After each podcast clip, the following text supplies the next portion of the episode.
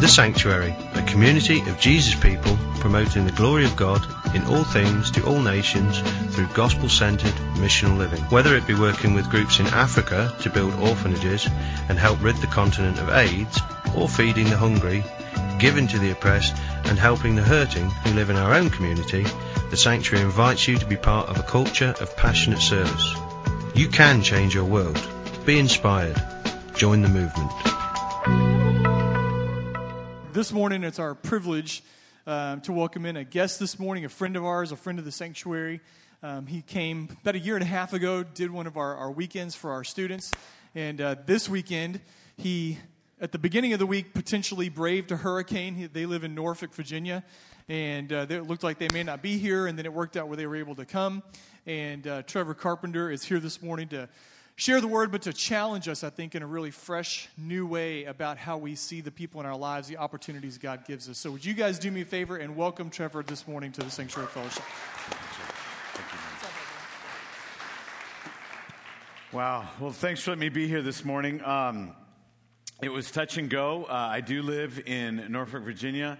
Um, and I live actually right out outside of Norfolk in a place called Hampton, Virginia, uh, right now. Been there for about three years, and um, but uh, fortunately for us, unfortunately for the people of North Carolina South Carolina, the hurricane took us south. I was able to fly here, but I'm I'm just glad to be here, right here. I like I, like I almost didn't make it here at the sanctuary this morning. And that's because last night, when we were done with the retreat, I ended up staying, you know, with Jimmy and, Liz- and Lizzie. And uh, I don't know about you, but, but whenever, uh, you know, you're going to do something that involves a lot of nerves, a lot of anxiety, all that kind of stuff. You may go for a walk, you go for a run or whatever.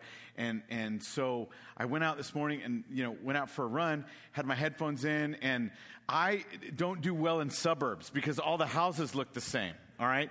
And all of the streets in suburban Houston area are all named like Rainbow Lake and Mountain Ridge and, you know, white people crossing and like all this kind of stuff. And so, um, like they're all Starbucks flavors in, in like neighborhoods. And then there's plantation this and, you know, all that, you know. So, um, and I'm a scatterbrained person. Like I'm a, I'm a person that has to be focused. I have to have ritual. I uh, it, it's a it, it, like the military's good for me because like I have to have regiment. You know, because I will be on something and then I'll look around and be like, oh hey JJ Watt. So you know, um, no like like cool. So um, uh, uh, good luck today. Um, uh, so right? And so, uh, like, I get distracted, okay? And so I found myself uh, in a, in, in, in a, as a stranger in a strange land today, all right? Where there were like these man made ponds and fountains and like gazebos and guys with big trucks, you know, and, uh, and I didn't know how to get back to Jimmy's house.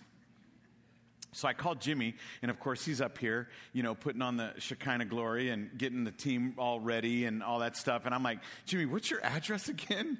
And uh, uh I got lost, basically, okay, uh, which is not a good thing for a guy who works in with sailors and marines like in warfare to do like it's not good to do that to get lost in the suburbs all right eventually he gave me the address and i um, got uh, to an area where I thought his house was, but there were several houses in between us. So I did what any Texan would do. I just hopped the fences and started running through backyards, which was really crazy because then I really, you know, you have no idea, you know, some some guy watching, you know, the morning news comes out. He's all angry because, you know, strange. So eventually I got back to the house though. All right. So I'm, I got to confess to y'all, I'm just glad to be here this morning. All right. Um, so, uh, because when you're lost, have y'all ever been like lost, lost before? You know, like you, like, how did I even get here? All right. By the look on your faces, you're like, no, I put in Waze. What are you, moron? You know, um, yes, I am. Okay. Um, but at the same time, when you're lost, it's so critical. Like, I didn't have Lizzie's number. I was like, I don't know. I have Jimmy's number, you know. Uh, Joe's coming back. In fact, uh, welcome back, right? Y'all dropped your boy off. You got him moved in. Uh, he's living uh, Dallas. It's in Texas, right? It's a big city. Small town, big city? Big city? Big city. Bigger than Houston? Big, like, Be- better than Houston. Okay, got it. Like, um, so like, do they have? So if it's better, like, do they have teams like sports teams? Do they have sports teams there? Huh. Somebody, a hockey team. Okay, okay. Well, that's cool. Cool. Good deal. Somebody ought to put a football team there. You know, um, that'd be kind of cool, right? I mean, like if it's a big city, right? Like maybe you know, like like does Houston have a B team they could send up there? Like maybe if that that. Kind but like I didn't want to bother them because like like they're going through. Okay, like our son's up there, like we're coming back, and I didn't want to bother them. You know, when you're lost, it is critical who you call on, isn't it? Turning your Bibles to Mark chapter 10. Uh, while you're turning, uh, to give you a little background for those of y'all that I've not gotten the opportunity to meet, my name's Trevor. Uh, I'm a native Texan. I was born in San Antonio, grew up in El Paso. Uh, uh, love this church. You have no idea the critical tie that I, in my relationships with you, that I have. Um, I currently am stationed in the Virginia area. Uh, I work in surface warfare, so it's uh, uh, uh, it's the it, it's the ships. Uh, I am a, a full time. Uh, Navy chaplain. That means we also serve a couple of other groups. We also serve Marines, Coast Guard, federal agencies, stuff like that. Anybody in here, sailors, Marines? Any anybody in here? Just so I know, any Army? Okay, Army, like Air Force, in Air Force people, the thinkers. Uh, are, are, there any Marines though in here? Any Marines? Okay, so uh, uh, East Coast, West Coast, by the way. Both, both coasts. Where'd you go to school at? Where, like, like boot camp. Where'd you go? Okay, so yeah, Hollywood. Yeah, yeah. So I, am from Parris Island, so the other side. Good stuff. Semper Fi. I'm actually going in November uh, back to the Marine Corps uh, for combat logistics, and uh, they're moving my family to Oahu. All right. Sorry. Uh, I know. I know. Uh, Hawaii needs Jesus too. So. Um, uh, but currently, I'm in Norfolk. It's been great. But I am a native Texan. I grew up on the Guadalupe River uh, with a john boat, ran a trot line, had my little rifle, I'd hunt turtles and all that stuff. Hate coming back into buildings with uh, fluorescent lighting, so the Lord was good and He put me out, out there. In fact, we've got a little video that is just a one minute, kind of helps describe what I do, and it might give you a little bit better insight into what, what I do Monday through Friday on things.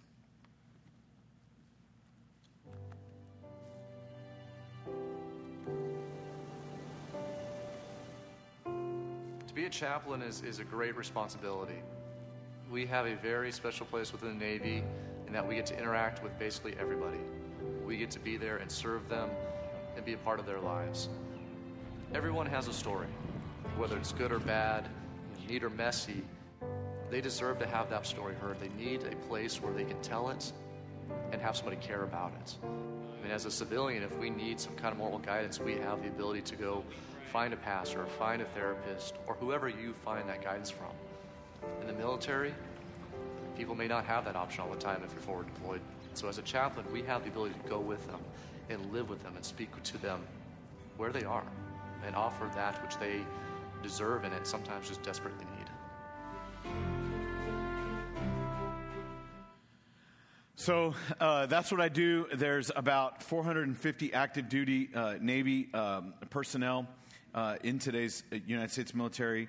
Uh, uh 450,000. There's about uh, 200,000 uh, active duty Marines currently serving.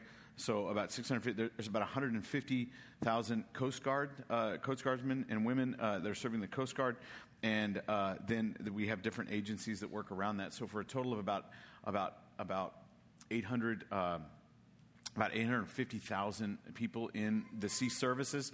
There's 840 active duty chaplains. So the ratio is about one to a thousand people, and that's not including their families as well.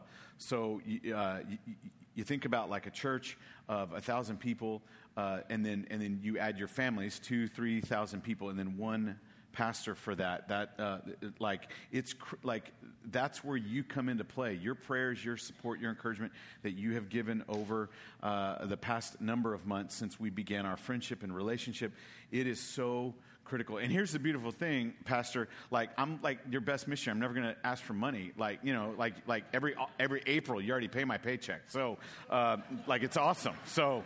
Uh, you don't have to worry about that. But, but, but more critically, your prayers, your, like some of y'all, last year I, had the opportunity to deploy with a NATO group, and, and I'd get a Facebook message, and, and just that encouragement alone. Um, because, right, when, when, when you're lost or, or when you're away from everything that looks normal, uh, that one voice sometimes is enough, isn't it? Right?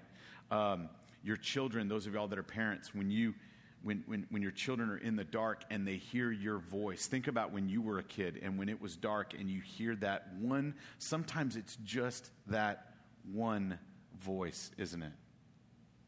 Hopefully, I've given you enough time to find the book of Mark, right? So, Mark chapter 10, this text totally has haunted me uh, this entire year.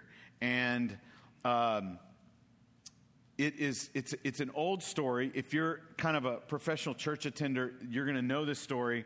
If not, this is one of those great ones. Um, would you do me a favor? Uh, uh, I'm, I'm, I'm pretty liturgical in some areas. I'm going to read out loud. Would you follow along and would you stand in honor of reading God's word? Because everything I say today, this is the most important thing I'm going to say uh, without a doubt. This is, this is Mark chapter 10, and I'm going to start in verse 46, and this is the reading of God's word. Then they came to Jericho. And as he was leaving, he being Jesus, with his disciples and a large crowd, a blind beggar named Bartimaeus, the son of Timaeus, was sitting by the road. And when he heard that it was Jesus of Nazarene, he began to cry out and say, Jesus, son of David, have mercy on me. And many were sternly telling him to be quiet. But he kept crying all the more, Son of David, have mercy on me. And they stopped and said, Jesus said, Call him here.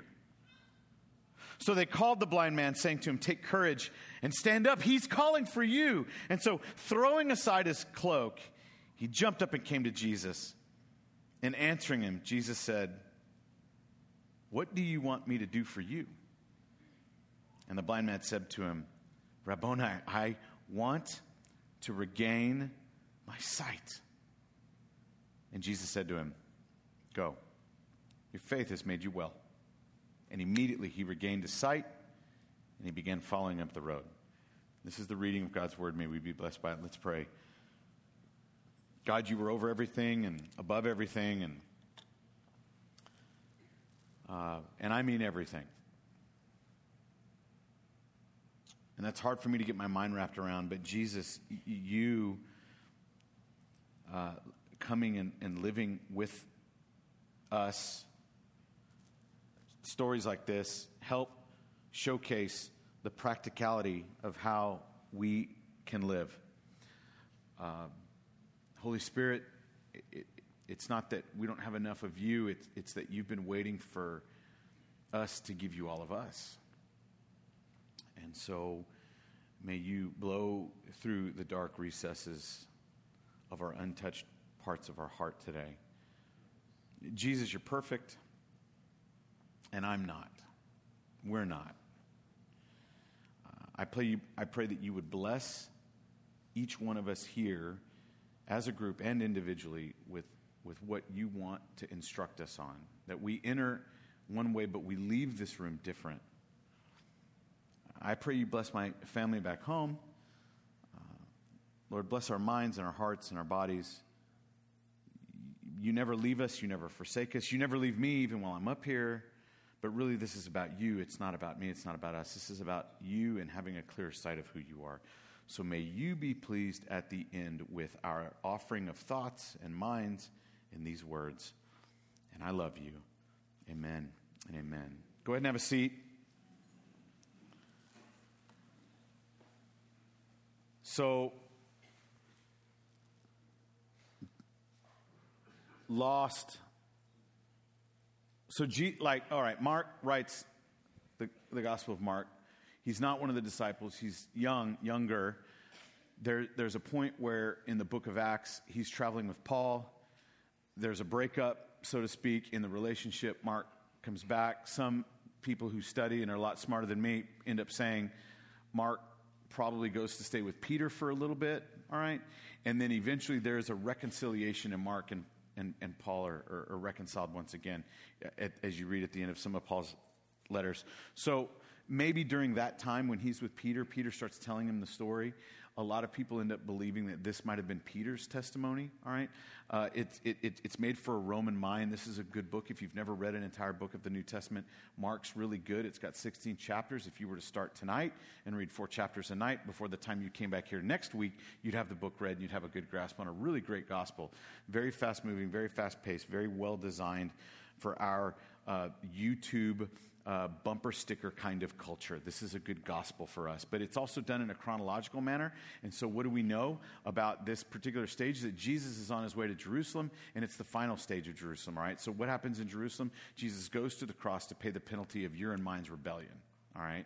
So, this is the final act that Jesus is walking through. And as he's walking through, he's not just making a beeline, but he's kind of, he, he, he's not meandering either, because everything Jesus does is intentional. He's going through the town of Jericho. Have any of y'all ever been to Israel or anything like that on any kind of tours or stuff like that? Okay, so, so, so Jericho sits at the bottom and at the base of Mount Zion uh, uh, from a different way. It's the path you would take to get to the Dead Sea, it's the path you'd take to a major highway. Now it is under Palestinian, uh, uh, uh the lines of delineation. At the time, it, it, was a very legendary, it's one of the oldest cities in civilization. All right. Original archaeologists ha- ha- have posed it as the name of the Moon City. It's the same city, right? We had Joshua, right? He, the walls came down. It's where the water was bitter. The prophet Elijah throws a branch into the, the river. There's a natural spring in the center of town. It's a bus stop now, uh, and, and, and the, the, water was made sweet, meaning it was okay to drink. It's a very legendary town. If you, if you go through the Bible, Jericho will pop up at different times. In fact, there's another great story, even with Jesus, that there's a famous guy in the story of Jesus who lives in Jericho, right? You learn it, those of y'all that grew up going to Sunday school, there's a little kid's song, right? And his name is what? Who's the, who's the, who's the guy's name? Y'all remember Zacchaeus? Okay, does that ring a bell? Right? And, and what do we know about Zacchaeus? You can talk back. It's okay. I'm not going to call you Pentecostal. So, like, like you know, uh, Zacchaeus is what? And a. And because he wants to see Jesus, what does he do? For the Lord he wanted to see, right? And what's the next stanza of the song, right? And who comes walking by?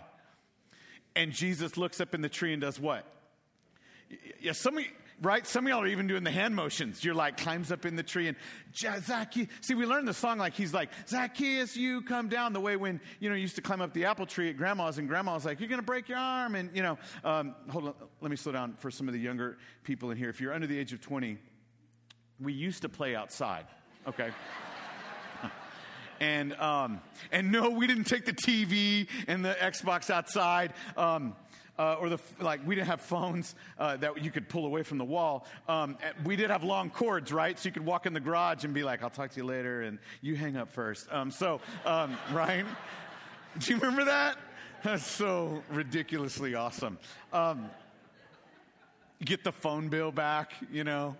Um, see, I get distracted. Hey, JJ Watt. So, um, no, uh, I get distracted easily. So in the middle of all that, we uh, like we think Jesus is scolding, and really what he's doing in the Middle Eastern cultures, what we've learned is when you eat a meal, it is an intimate act. And so Jesus isn't scolding; he's saying, Zacchaeus, today I'll eat with you today. And the man comes down. He's notoriously he, he is he is the he's he's Gollum of the city of Jericho. He's he's he's, uh, you know, the annoying guy in Princess Bride. You know, he's that guy. And Jesus says, I, Today we'll eat together. And um, Jesus says, upon leaving the house, I don't know what the conversation is. We don't know what the conversation Jesus has, but we do know that when they walk out, he says, Salvation's come to this man's house. It's a famous, it's a very well known story. It's a great redemptive story, all right? And, and, and, and I can't help but think that as Jesus is making his way to the most terrifying experience in the history of mankind. If you've never looked at the cross like that, you need to understand that, that, that, that, that every heinous sin Jesus is about to die for, every heinous sin committed by mankind, he will walk through and then pay it in a way so that it is satisfied with God. I don't know if you've ever looked at the gospel story like that, but really what it's done is that everything you and I have done in this room, He's about to pay for. Everything the people of Houston have done, He is, he is about to pay for. Everybody in America, everything in the world, everything in the history of mankind, He is about to pay so that God is saying what? It is paid for. And that's why at the end He says it's finished. The Aramaic term is what? Tetelestai. It's an accounting term. It means everything's been paid for. He's about to go do this in about two weeks. So I, am wondering if he's thinking about stuff, right? You would, I would. He's walking through Jericho. I wonder if he thinks about Zacchaeus on that day. Now he's got this entourage behind him. There, this large crowd is following him. There's people lining up on the streets. And as and as and, and look back down at the at, at, at at the statement. I love this. As he's coming through Jericho, he doesn't need to go through Jericho, but as he's leaving Jericho, he is. Uh, uh, and, and, by the way, the side note that he doesn't have to go through Jericho, but he does go through Jericho, tells me that sometimes Jesus will go off the mainstream path to find himself in a place that's not the main place. And, and, and, and I, I love even that intentionality because many times, maybe not y'all, but many times in my life, I end up feeling like I'm off to the side somewhere. Does Christ recognize that I'm off to the side somewhere?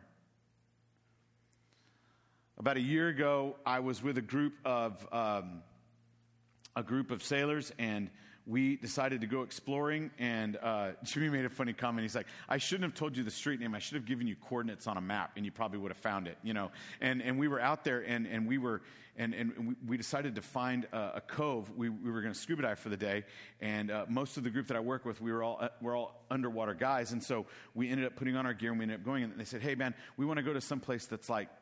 In the Bible. We were on the island of Crete. And so I said, well, actually, Paul shipwrecks on this island. Let's try to find Fair Haven and we'll dive where, you know, uh, Paul shipwrecked. And so it was interesting because there were several different large boats that were out in, in, in the cove. And as we, as we got out into that area, we were in that. Um, uh, one of the things that divers always like to do is we always like to go to like the center of the hull.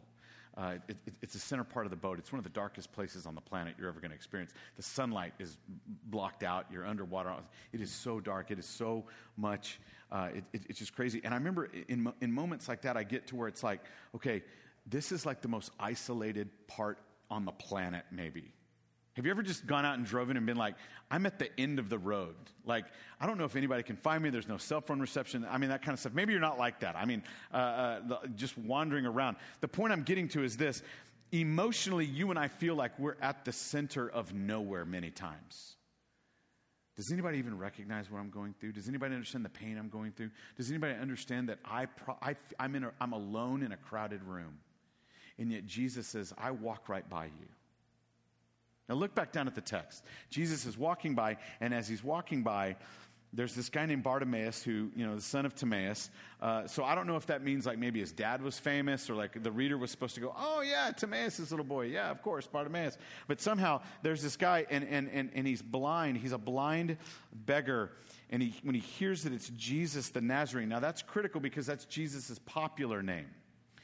That there's this Jesus guy and he's from this region. And that's why the crowd is following him, because over the past three years, people started recognizing that this Jesus from this area, Jesus, is a very normal, popular name at the time, but this particular guy, this particular Yeshua, this guy is very well known, and he's known for feeding people and healing people and speaking crazy one liners to the religious, you know, uh, seminary experts and all that kind of stuff. And so this guy is something else. And so Bartimaeus here hears that this guy's going to be there. And so he gets out there and he starts crying. And I love this that when he hears it, it's Jesus, this is verse 47, the Nazarene, he begins to cry out because a lot of times when, when, when you and I, as Western Americans, we tend to kind of go, what? Uh, if I need to get somebody's attention, like I might ping them or I might go, hey, you know, or just kind of wave. But, he, but he's desperate. And so he does not care what he looks like. Probably doesn't care what he looks like he's blind. He doesn't know what he looks like. But like all that to say is like he doesn't care, right? Uh, uh, what he he's doing, he starts yelling out, Jesus. But yet, look at what the text says he calls him Jesus, son of David, not Jesus the Nazarene. Now, what does it mean to call him Jesus, son of David? You, you, you and I gloss over this, but I'm. So, the people of Israel settle in a land because God tells Abraham, right? The whole deal. And then they, they, go down to Egypt because of a famine. But while they're down there in Egypt, several generations go by and they end up being slaves. God takes a guy named Moses, who's like a rancher and a murderer, so pretty much any kind of great TV novella, and he takes the people out of slavery and brings them out into the wilderness. He ends up dying, but his, you know, his, his, his sidekick, Joshua, ends up taking him into the land. The land is the land God gave him, and they end up conquering. But then Joshua dies. He's kind of burned out. They're like, we're going to love the Lord. He's like, forget you. I'm out of here. You know, you serve the Lord. I'm not going. You know, and he retires, and then we have these judges, right? If you know anything about the judges, what do we know about the judges? All the men are not so great. All the women are great, right? So there's men and there's women leaders, and, you know, there's ups and downs. And then finally they get this one guy, like, we need to have a tribal leader. And they get this guy named Saul, right? And Saul's like cover boy GQ, right? He's, he, he, like, he looks like he's got the part, but he doesn't really have the part. And he ends up being this incredible uh, highs and lows and, you know, valleys and mountaintops. But eventually he ends up losing the throne, and God anoints this guy who's in the back 40 named David. And I love the story of David because the story of David is that David doesn't become king and then learn how to become king. David is a shepherd. And you got to understand, shepherds were uh, usually the, the youngest children, meaning they were expendable. I'm a last born out of three boys. Uh, like, there's the firstborn, right? How many firstborns we got in here? Okay, how many middle children? So like everything's got to be fair. And then how many babies of the family do we have in here? So like as the baby, like you get away with a lot, right? You hear that from the firstborn all the time. Well, you get away with everything, right? But it's also like you're the one that's left at the mall a lot, you know? Is it okay to confess some, like to use y'all as counselors right now? No, like you're the one, you're also the one that gets to be used as the guinea pig. You know, the two brothers are on the roof, like, we're going to repel with the garden hose. Who do we send off first? we send the last one, okay, out first, right? Jesse, David's son, is looking at all the sons, right? And he sends David to go out and take care of the sheep. Why? Because the lions and the bears and the tigers and all that kind of stuff, if they attack one of them, they attack that one. He's the forgotten one. Yet when the prophet comes by and says, Out of your family is going to come the next ruler, well, then he's like, Well, let me tell you about my valedictorian right here. He was captain of the football team, and, you know, and, you know the, the prophet's like, No, that's not the way it's going to work. Well, let's talk about the next one. He's so good. He's so kind. He's good at spelling, and, you know, he's not the one. What about this one? He's good at math, and, you know, like his Tinder account has all the good girls. You know, I mean, like, and then, you know, and then, and then finally they're, they're like, Okay, that's not going to make it. And then at that point, Jesse goes, Well, man, I'm all out of sons wait, I got this other one I forgot about. Right? Like, I know as children, you get annoyed when your parents call you by the wrong name, but like, have you ever been forgotten about? And that's what ends up taking. Oh, I, I, got another one. And then David shows up, right? You know, cow manure and, you know, like hasn't showered in weeks, you know. And uh, it, the prophet's like, no, this is the one like this is the guy. And they're like the brothers are just you know they've got to be what? For, what like what is your name again? D- david. Oh it's with a d. Okay. So um like that but he ends up being israel's greatest king. And the reason why he becomes israel's greatest king is that he's a ruler who's also a priest and a representative for god. So the jews um, david has a son by the way solomon right? Israel geopolitical becomes the greatest world power. During solomon's reign other countries are trading with them um, but then after Solomon, it literally splits apart and there's a civil war. And for the next several hundred years, for the next four centuries, Israel will remain split and will go into captivity with Persians and Assyrians and Babylonians. And, and, and that whole time of them once again going into slavery, they pray for a leader, but they pray for a leader like David. And then they're told by prophets, Your next leader will come from the line of David. So to say son of David means what? This is the next king. And this is how Bartimaeus addresses Jesus. So look down here, verse 48. All the followers, right? So the church people are like, dude, simmer down. Like, take it down a notch. Stop yelling. But he doesn't care. He yells out all the more. Verse, 40, uh, verse 48 crying out all the more, Son of David, have mercy on me. Jesus stops and says, Call him here. So Jesus is walking. He hears Bartimaeus say, Son of David. He stops, Call him here. All right. So Jesus doesn't walk to him. The guy calls out. And so he's blind, and the guys probably have to lead him to Jesus, right? And so they lead him right up to Jesus. And Jesus says, What? What do you want me to do for you? See, that's the humor part of me. The dude's blind. And Jesus is like, What do you want me to do for you? And the guy, he's got his friends like next to him, leading him up, and he's blind. What do you want me to do? And he probably, Which is this guy? I'm blind, right? But that's a key point. See, sometimes we want to gloss over what we think we need but Jesus says, No, you need to tell me what you need. I want you to say it. Because you are a self reliant, egotistical, self centered person who, uh, and, and, get like, think about it. We're Texans. We love standing on our own two feet and showing how we're independent and all that kind of stuff, you know. And, and in fact, East Coasters hate it because when I introduce myself to people, they go, Well, hey, man, where are you from? And I go, You know, I'm from Texas. You're welcome. and literally, I work with units. Uh, uh, uh I, I, I, deployed with a unit last year, and, and the unit had everybody. We had like, man, Israeli defense, we had German, British, you know, uh, what's the state north of uh, Minnesota? Canada. We had Canada. Um, we had, uh, you know, uh, uh, and, and, and, and it was a unique group. It was all special teams. And so, uh, like, it was all these special teams. And we were here, and there were several guys on the American special team, and, and we, we were Texas, and we would immediately connect. It was during football season, so we were like, wow, man, again can we not sign Tony Romo once more time? So like, like we were going through the pain together, right? And people were like, man, you Texans, you all kind of gravitate. And, and, and I'll never forget one of the guys was like, well, Texans gravitate. We need to meet other Texans on the ship because we need to know when it all hits the fan, who can I count on, right? We, we rely on each other, right, to get it done, you know? And God goes, yeah, okay, see, that kind of attitude is what leads you to hell. Self reliance. I need you to speak what it is that you need from me. I, and, and, and what is that called, by the way? Confession. I, I, I need you to speak what you need. Bartimaeus, he, he sobers up pretty quick. And look at that. Verse 50, he comes to Jesus. Jesus asks him a question. Verse 51, the blind man says, Teacher, I want to regain my sight. And Jesus says, Go, your faith has made you well. And says, Immediately he regained his sight. So, what happens after he regains his sight? That's another critical thing for you and I. We, we have to confess, but then once he touches us, see, a lot of us, and man, I hate to say this, but a lot of us, even here, really look at God as if he's Santa.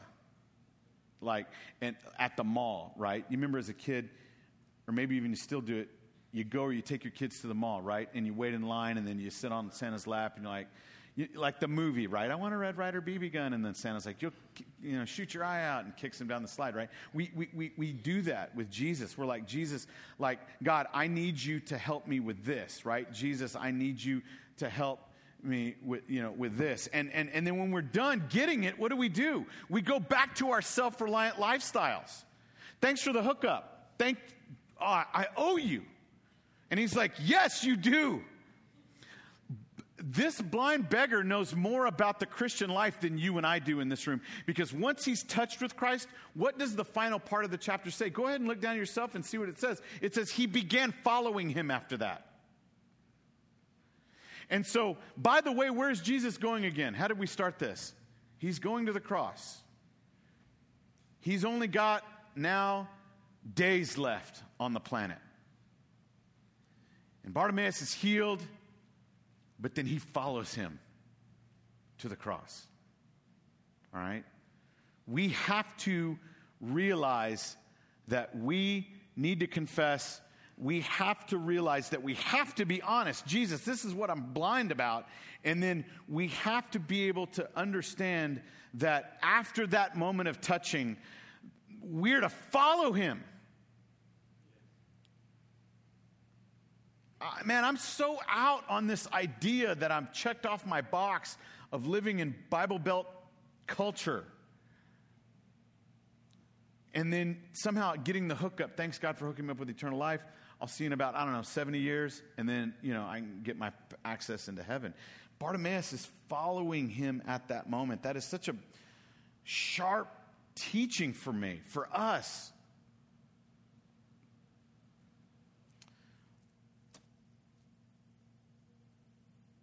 All right, let me ask you this. So, who's the hero of the story? Who's the hero of the story? Okay. Jesus, right? That's good. That's good to want to answer. I mean, you know, he's always the answer, right?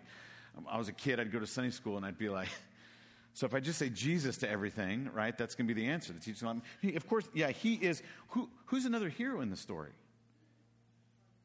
Who is? Bartimaeus. He shows faith. You know what's been wrecking me this year?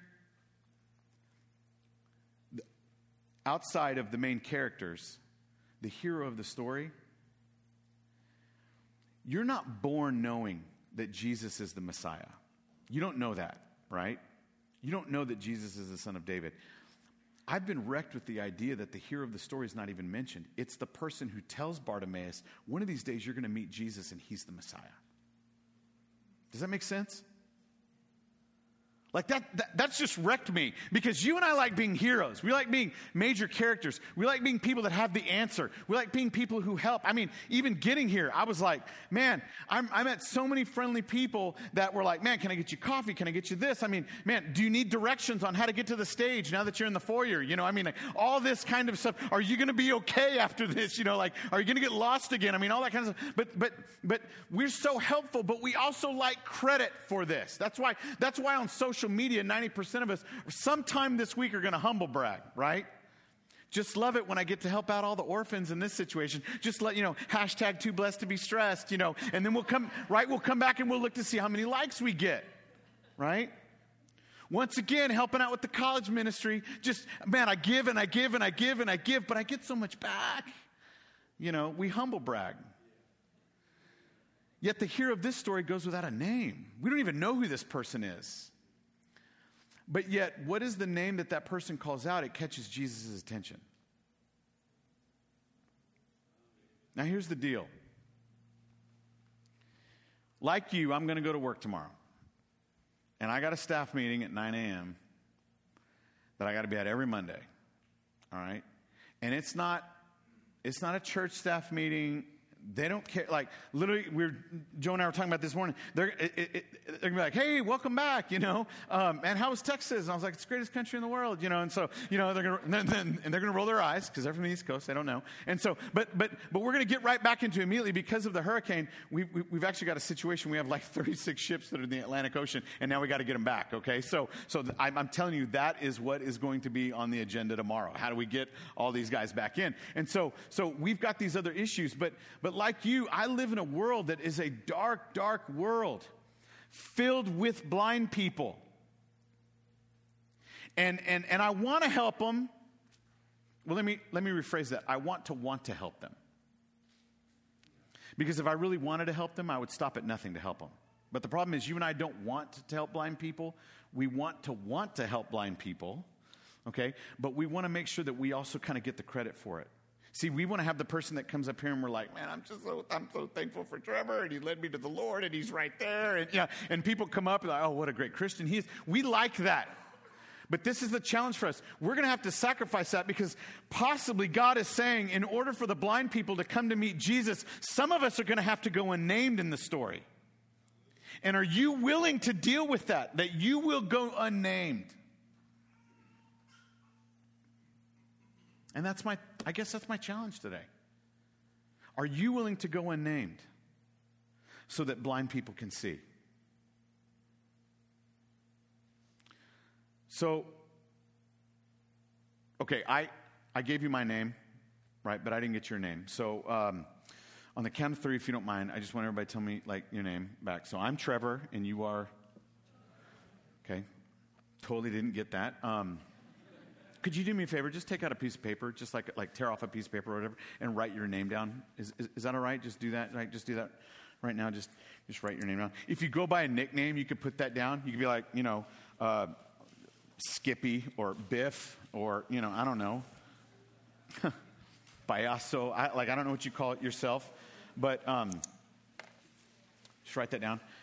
While you're while you're writing your name down, um, so uh, my family has a series of ranches around Texas. We have one just north of here. We have one in Dallas. We have one in Amarillo. We used to have one down in Del Rio. And uh, I'd go there every summer. Man, I love that ranch. Shot my first deer at that ranch. Learned how to drive on that ranch. It was just fantastic. It was a dairy. It was a dairy farm actually, and uh, we actually did dairy products uh, for the for the South Texas area. And and my grandpa down there, um, he had a nickname. Uh, Sparks was his nickname, and uh, and he had a series of dogs that lived in the house, and he had some dogs that lived outside of the house. And uh, the dogs that lived inside of the house were dogs from grandma, right? And so there were like all these little like variations of poodles, right? They're just like non-shedding, white, black, gray, curly, you know, yippers, like like you know what I'm talking about? Like little fluffs of just noise, you know, that would run around. And they usually had they usually had like uh, uh, like collars that had little bells on them, you know, that we had gotten, you know, at the store. And, and, and mainly it was so that we knew where they were running off to, right? Because out in the country, if you have a little dog like that, that's just a snack for one of the animals living outside, right? Now, on the outside, we had a collection of heelers that we had, all right? We had about four heelers. And, and, and, and, and if you know anything about, if, like, have y'all seen heelers before, all right? So, like, not necessarily the prettiest dog. Uh, like, for, like, like, like a dog breeder would be kind of like, oh, what, that's kind of like a chocolate chip cookie of a dog, just kind of blended in together. Uh, but hardworking, sturdy, solid dogs. And I'll never forget one time a bobcat had gotten into one of the calf pens. And uh, we were like blown away. I'm like eight, man. I'm like, just, wow, bobcat, that is so cool. And like, we're watching it. And the poodles are on the front porch just going nuts, right? They're screaming and yelling and chirping and doing whatever poodles do, uh, saying things in French, you know, I like, I don't know, but they're, but they're, but they're just doing it, right? And it was amazing because they, even though they were full of all this talk, they stopped right on the edge of the porch. But out of the back barn, those four heelers, they came out and without making a sound, they swarmed into that pen and just leapt over the fence and got in that pen and started going after that bobcat. It was awesome. Like it was again, like we didn't have cell phones back then to like like film it, but like you would have filmed it, right? Like we, you know, I mean, it was just an amazing act. And this bobcat, it tore two of them down, killed two of the dogs, right? It severely wounded the other two. And I'll never forget my grandpa, the one who owns the whole ranch. When that bobcat was eventually killed by those two dogs, he got in there and we buried the two dead ones and the ones that were wounded. I've never, look, I've, like the only thing I'd ever see him do with those poodles is when they were in the way, he'd kick them. Like some of the poodles have, and some of you animal lovers are going to be like, I, I, don't like that at all. But like, I don't care. Um, I don't work for you. Well, I kind of do, but um, so one of them has like the world record for like the furthest long they've walked on the front two paws one time. Um, so he never paid attention to him really, right? He just feed it like feed, you know, man, what, what are they doing around here? You know, uh, but th- that old cowboy. And, and, and, and some of y'all have these in your family. Like my grandpa, he's like from another era, you know, Iwo Jima Marine survivor. Uh, actually, ironically enough, I've, Joe and I have talked about this. I'm actually going to serve in the same Marine unit in November that he was in in World War II. So that's kind of a neat deal. Um, uh, but just rough man, right? Rough man. Uh, m- mother was a Comanche Indian. Uh, father was a sharecropper. The first house he lived in that had pane windows was when he went to college. Uh, but man, he walked out and he got those two dogs that had thrown everything, and, and he picked them up gingerly and he brought them into the house and he started nursing them. Like, I, he didn't even treat us like that, you know? Like, I fell off a, a, a, fence one time, broke, broke my wrist, you know? And he went and got duct tape, you know? So, but he's like holding them gingerly. Why do I even tell you that story? Well, I'm trying to give you enough time to write your name down on the paper, but, but really what ends up happening is that, you see, some of us we feel like we're that ugly dog. Um, we're not the prim and proper poodle. And so we're afraid to leave the porch and go out and attack what, he's, what we're supposed to do. But he's saying, listen, you're not out of my sight. I see you. I see you. And I will heal you. And I will restore you. And then I will put you back out there. So then maybe here's my challenge for some of y'all in here. Are you going to be the healer that attacks the cat when the, when the assignment comes? Or are you going to be the poodle that just sits on the porch and just yips all the time? But you're going to have to give up something. You're going to have to sacrifice something. And so, actually, what I want you to do with, with your name, everybody hold your paper with your name on it. If you don't mind, just hold it. What I'm going to ask you to do is, I'm going to ask you to do this. We're going to do a, a sacrificial altar moment where I'm going to ask you to pray and say, God, in fact, do this. Just bow your head with me right now. Just, if, if you don't mind, just bow your head. Let's pray together. God, I'm going to ask you to do something to each one of us in the room right now. Not as a manipulation of me, not as something for Joe or uh, any of the leaders here. Holy Spirit, I'm going to ask you right now in each one of our minds, would you put just the name of someone who is blind? Blind in their sin, blind in their lifestyle, blind in their pain, blind in their hurt, blind in their arrogance, blind in their hubris, blind in not knowing you, blind in not knowing the life you give, blind from having you in their lives, would you put that person's name in our heart right now and in our mind? And I'm going to ask you to think about that one person right now.